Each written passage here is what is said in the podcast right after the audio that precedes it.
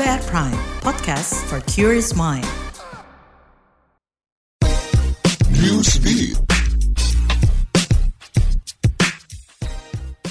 Pemerintah Amerika Serikat berupaya melindungi masyarakatnya dari bahaya perkembangan kecerdasan buatan AI. Amerika Serikat berencana membuat kebijakan-kebijakan yang memungkinkan badan-badan federal mengontrol pasar produk AI. Badan federal juga digadang-gadang akan melakukan pemeriksaan interaksi dan keamanan dari pengguna AI. Selain membuat kebijakan, pemerintah AS juga akan menyertakan penilaian baru terhadap sistem AI untuk memastikan keamanan penggunaan oleh publik.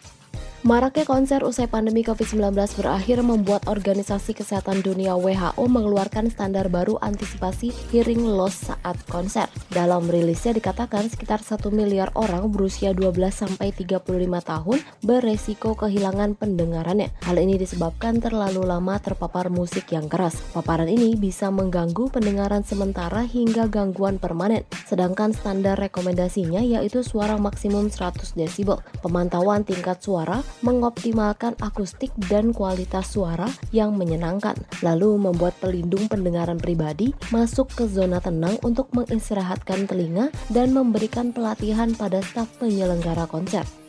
Diva pop dunia Celine Dion membatalkan seluruh rencana turnya hingga 2024.